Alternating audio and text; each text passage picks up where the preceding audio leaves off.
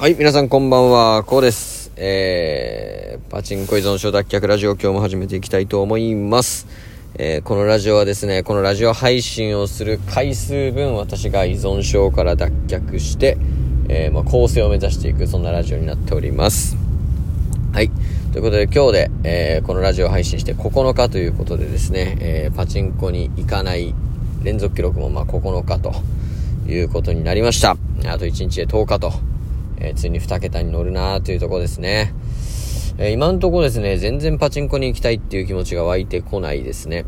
はい。まあその理由としては毎日がめちゃくちゃ楽しくてですね、えー、すごい充実してますね。なんかこう、まあ、どんなことも楽しめるようになってますし、なんかね、やっぱパチンコやってた日々って、えー、すごいね、後ろめたさがあったんですよね。うん、奥さんに黙ってパチンコ行ってましたし、で、パチンコバレたんですよね、僕奥さんに実は。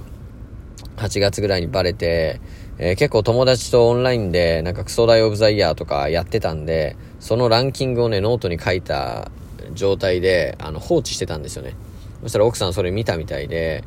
本気でやりたいことってパチンコなのみたいな感じの LINE が、えー、仕事帰りに来て、うん、本当に戦慄しましたね。マジかと思って。これどうしようかなと思ったんですけど、もう素直にね、あの言わなかったことをごめんなさいということで、えー、謝って、はい。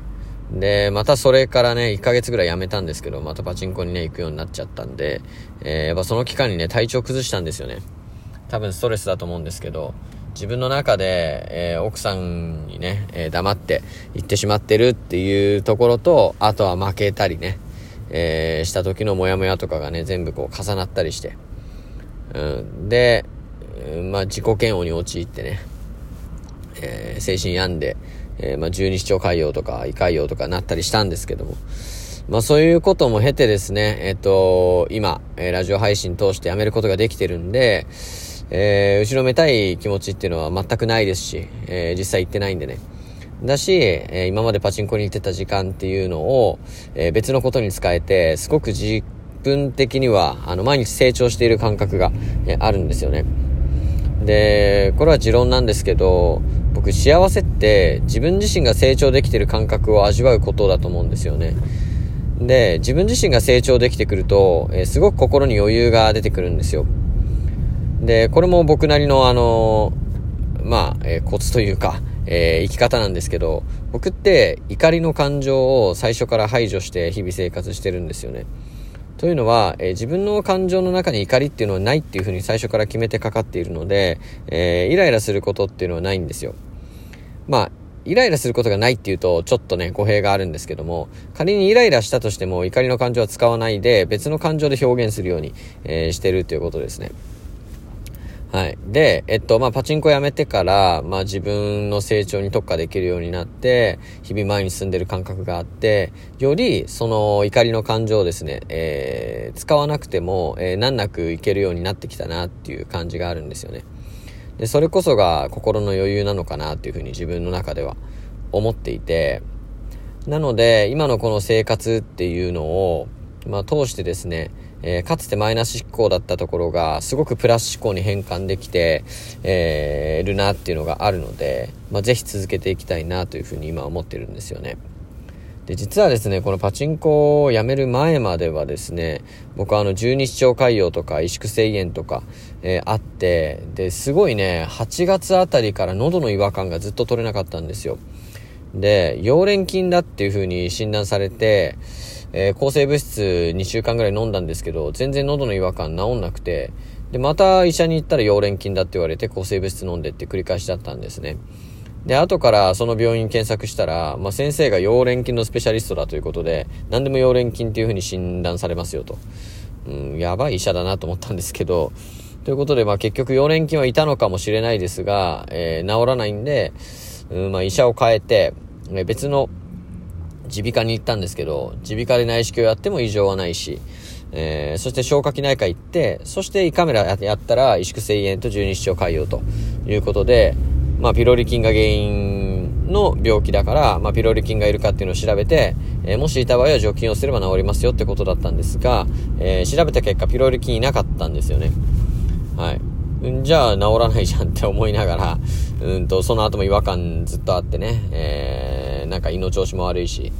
えー、水落ちも痛いし、背中も痛いし、なんか体調悪いなと思いながら、悶々と過ごしていって、えー、土日はパチンコに行ってみたいな生活してたんですが、えー、不思議なことに、パチンコやめてからですね、まあ、あの、パチンコ以外のことを本当に精力的にやるようになって、うんと、あんまり考えなくなったんですよね。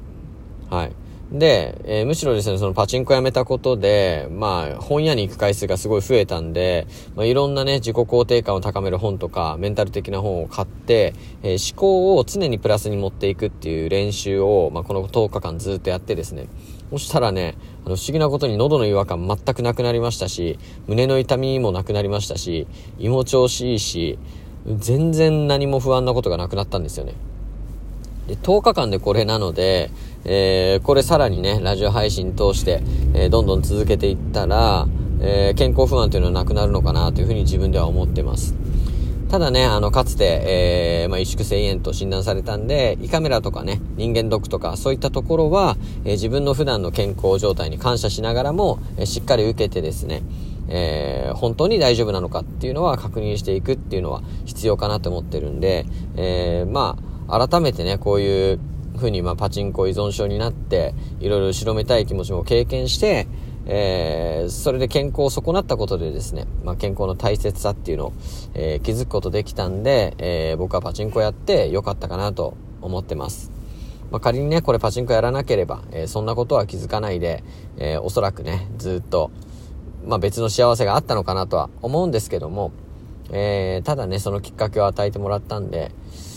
えー、かつてはね、あの、すごい苦しい時もあったんですけど、でも今、えー、気づいてね、こうやって配信することができるようになったんで、えー、まあ、結果オーライかなと思っております。で、あとはですね、えまだ9日なんで、えこれ意地でも、2022年は、え1年間パチンコに行かないという生活を徹底的に続けていって、で、このラジオ配信も、え毎日しっかり続けていってですね、えまあ、誰か一人でもまあ、このラジオを聞いてね、パチンコをやめようっていうふうに思いましたとか、えー、そういった方が出てきてくれたら僕は嬉しいなというふうに思います。えー、人生やっぱりね、パチンコ以外にも楽しいことってたくさんあると思うんで、で、そっちの方に、え、しっかり力を注ぐとですね、今まで僕はパチンコ